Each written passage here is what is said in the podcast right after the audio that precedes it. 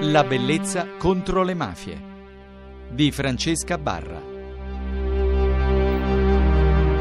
Ultima notte, ahimè, in compagnia del giornalista e il direttore Giuseppe Di Piazza che ci sta raccontando la sua Palermo degli anni Ottanta e non solo.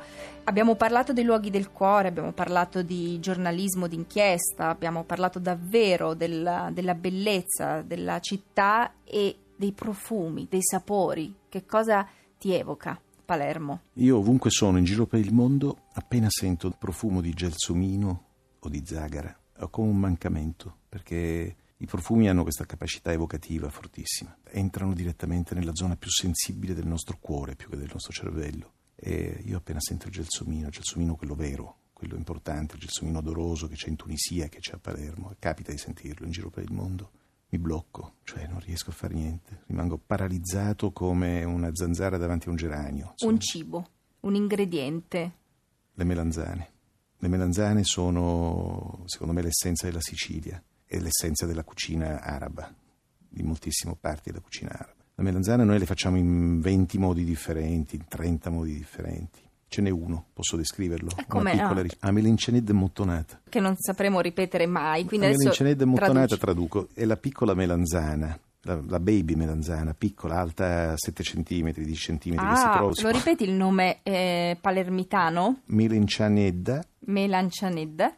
mottonata, abbottonata, cioè con dentro qualcosa. Viene fatta con dentro mette del caciocavallo, spesso ragusano, un po' di aglio, viene lasciata intera e lasciata cuocere per tanto tempo nella salsa di pomodoro. Alla fine si aggiunge la menta. Il risultato Anche quella la menta. la mentuccia che è diversa da quella romana è una menta che sa meno di basilico, quella siciliana, è un po' una, una menta in purezza quasi, non non è tanto usata nella nostra cucina, però per esempio con le melanzane spesso trovate le melanzane, anche quelle bianche fatte con la, con la menta, o la zucca, la zucca fritta, la zucca grande fritta in agrodolce con la menta. Cioè ci sono delle ricette che a base di profumi veramente che ti possono stordire. Io sono stata di recente a Palermo e hanno veramente cercato di convincermi che non esiste altra ricotta al mondo. Hanno ragione, condivido perché si, le cannone si fanno solo con la ricotta di pecora in purezza, perché la ricotta di mucca, ha- anche se la usi mista con la pecora, cambia il sapore totalmente. Come per esempio anche per i limoni. Allora, sembrerà strano ai nostri radioascoltatori, stiamo parlando di omicidi, di giornalismo, di mafia, eppure non c'è un siciliano con cui tu ti siedi a un tavolo, che sia un tavolo di lavoro o un tavolo per mangiare, con cui non si parla Di di, cibo. cibo. Perché per il palermitano, per il siciliano, il cibo è Il cibo è una religione, non è che si scherza. Cioè, io ricordo un pezzo del libro di Biagi con Buscetta, in cui a un certo punto Buscetta comincia a parlare di cibo con Biagi. Cioè, mentre stavano facendo la cosa più complicata, che era il viaggio dentro la testa di un pentito, del primo grande pentito di mafia, certo Buscetta confessa delle debolezze alimentari gastronomiche molto palermitane. Lui che era dovuto scappare in Brasile, le cose, alla fine parla anche lui di cibo. Cioè, poi finisce tutto lì. e dagli odori al cibo segnano, marchiano un palermitano. Che caratteristiche hanno? I palermitani... Si può generalizzare? È, bellissimo generalizzare perché rende facili i discorsi, e spesso è anche sbagliato, ma facciamoli facili. Eh, I palermitani hanno uno spiccato senso della tragedia. Siamo un popolo devoto in qualche modo alla morte. Siamo quelli che custodiscono il trionfo della morte, che è un quadro pazzesco a Palazzo Abatellis. Lo cerchi, vedrai cos'è il trionfo della morte. Sì, abbiamo questo spiccato senso della tragedia, come si dice spesso nella Sicilia orientale. Catania invece hanno uno spiccato senso della commedia, sono le due facce poi della teatralità siciliana. Poi va fatta una grande differenza anche all'interno degli stessi siciliani della West Coast, cioè palermitani, trapanesi, agrigentini, anche lì c'hai delle varietà. Ho aperto intanto il, il quadro, l'immagine il con- della morte. che non si conosce il nome dell'autore. No, una galoppata tra veramente che neanche Bosch aveva immaginato così terribile. E viene datato al 1446 circa. Un capolavoro. L'opera enorme. più rappresentativa della stagione internazionale in Sicilia. Sì, ed è sulla morte. Si potevano Eh, fare sì. su qualunque altra cosa, no. Rappresenta il nostro spirito, cioè lo custodiamo, eh. cioè, ci hanno rubato i Caravaggio, ma questo lo difendiamo. Caravaggio spariti, il trionfo della morte rimane.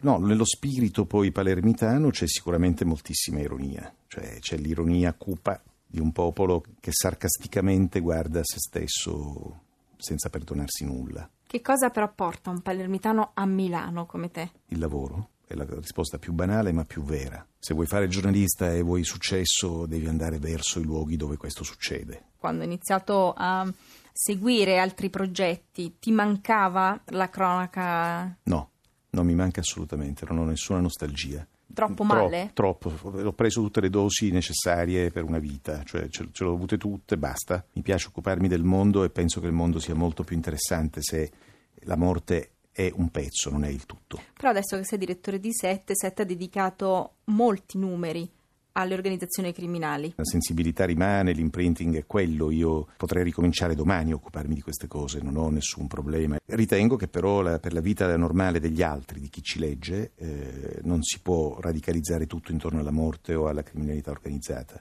La vita è fatta anche di cedimenti, dolcezze, passioni, passioni personali. Non sono solo le passioni civili quelle che governano il pianeta, lo sappiamo. Quando si, si pensa delle alternative, a me è piaciuto molto, adesso è uscito eh, 7 Green, un vostro mensile. Sì. Quella può essere anche un'alternativa possibile. Io ho intervistato eh, spesso delle, dei presidi, degli studenti di scuole campane. Quando si parlava di rifiuti, ho sempre cercato invece di tirare fuori degli strumenti che potessero contrastare quel brutto che ogni giorno questi ragazzi, mentre vanno a scuola, guardano, osservano, camminano, addirittura c'è stato il Giro d'Italia, hanno fatto vedere un servizio televisivo in cui i ciclisti passavano in mezzo a questi rifiuti, che è una visione davvero da, da fine del mondo. Può essere quella una risposta? Un modo diverso per uh, vedere la propria vita? Sì, sicuramente. Io, guarda, l'ho progettato quel giornale, ci credo, in quel discorso che ti facevo prima sulla varietà della vita, che quello sia un pezzo importantissimo della nostra nuova varietà cioè di quello che noi sapremo fare, quello che il nostro senso di responsabilità verso i nostri figli, decideremo noi che cosa lasciare ai nostri nipoti. Se continuiamo a comportarci così lasceremo poco. Un po' di coscienza in più ci aiuterà a dare a loro, ai figli dei nostri figli, un futuro un po' migliore. Poi sarà anche compito loro, non è che voglio risolvere in una generazione il problema, però che noi siamo il primo giornale italiano a sensibilizzare i suoi lettori su 750.000 copie che il futuro è nelle nostre mani, il futuro dell'ambiente, dei rifiuti, dell'acqua, delle coltivazioni, del trasporto urbano, è tutto nelle nostre mani, non è che ci sono divinità che si occupano di noi su queste cose. Altrimenti restano soltanto belle parole e quanto ci piace mm. quando invece vengono accompagnate dai fatti, come in questo caso. Sì. Io chiudo questa settimana in compagnia del direttore Giuseppe Di Piazza questo percorso che abbiamo fatto a Palermo, in Sicilia e quindi a te adesso l'ultima canzone che può segnare questa nostra chiacchierata. Una canzone che ho nel cuore ed è una canzone che vuole essere un omaggio alla tua trasmissione. Tu parli di bellezza contro la mafia, io ritengo che poi la bellezza sia in realtà una delle definizioni dell'amore. Questa canzone si chiama Carte da decifrare ed è di Ivano Fossati ed è una canzone così piena d'amore da farmi quasi stare male. Invece a noi hai fatto stare benissimo, quindi speriamo di riaverti nostro ospite, magari con quel libro che sicuramente avrai nel cassetto. Ti ringrazio, ringrazio voi radioascoltatori. Vi ricordo che potrete scaricare queste meravigliose puntate sul podcast del sito di Radio Rai 1. Potrete partecipare su Facebook al nostro gruppo e scriverci la bellezza contro le mafie rai.it e qui per voi. Buonanotte. Buonanotte. L'amore è tutto carte da decifrare lunghe notti e giorni per imparare. Io se avessi una penna ti scriverei, se avessi più fantasia ti disegnerei su fogli di cristallo da frantumare e guai se avessi un coltello per tagliare. Ma se avessi più giudizio non lo negherei, che se avessi casa ti riceverei se facesse pioggia ti riparerei, che se facesse ombra ti ci nasconderei, se fossi un vero viaggiatore t'avrei già incontrata e ad ogni nuovo incrocio mille volte salutata, se fossi un guardiano ti guarderei, se fossi un cacciatore non ti caccerei, se fossi un sacerdote come un'orazione con la lingua fra i denti ti pronuncerei.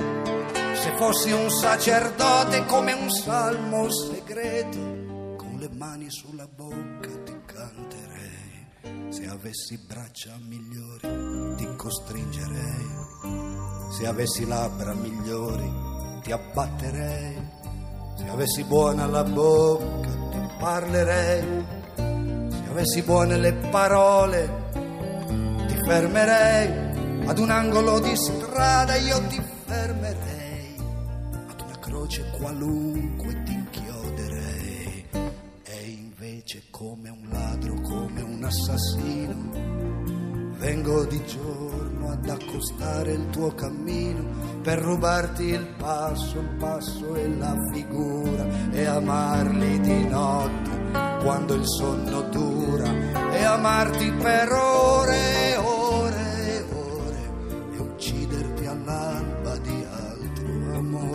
amarti per ore, ore e ore e ucciderti all'alba di altro amore perché l'amore è carte da decifrare e lunghe notti e giorni da calcolare e se l'amore è tutto segni da indovinare. Perdona se non ho avuto il tempo di imparare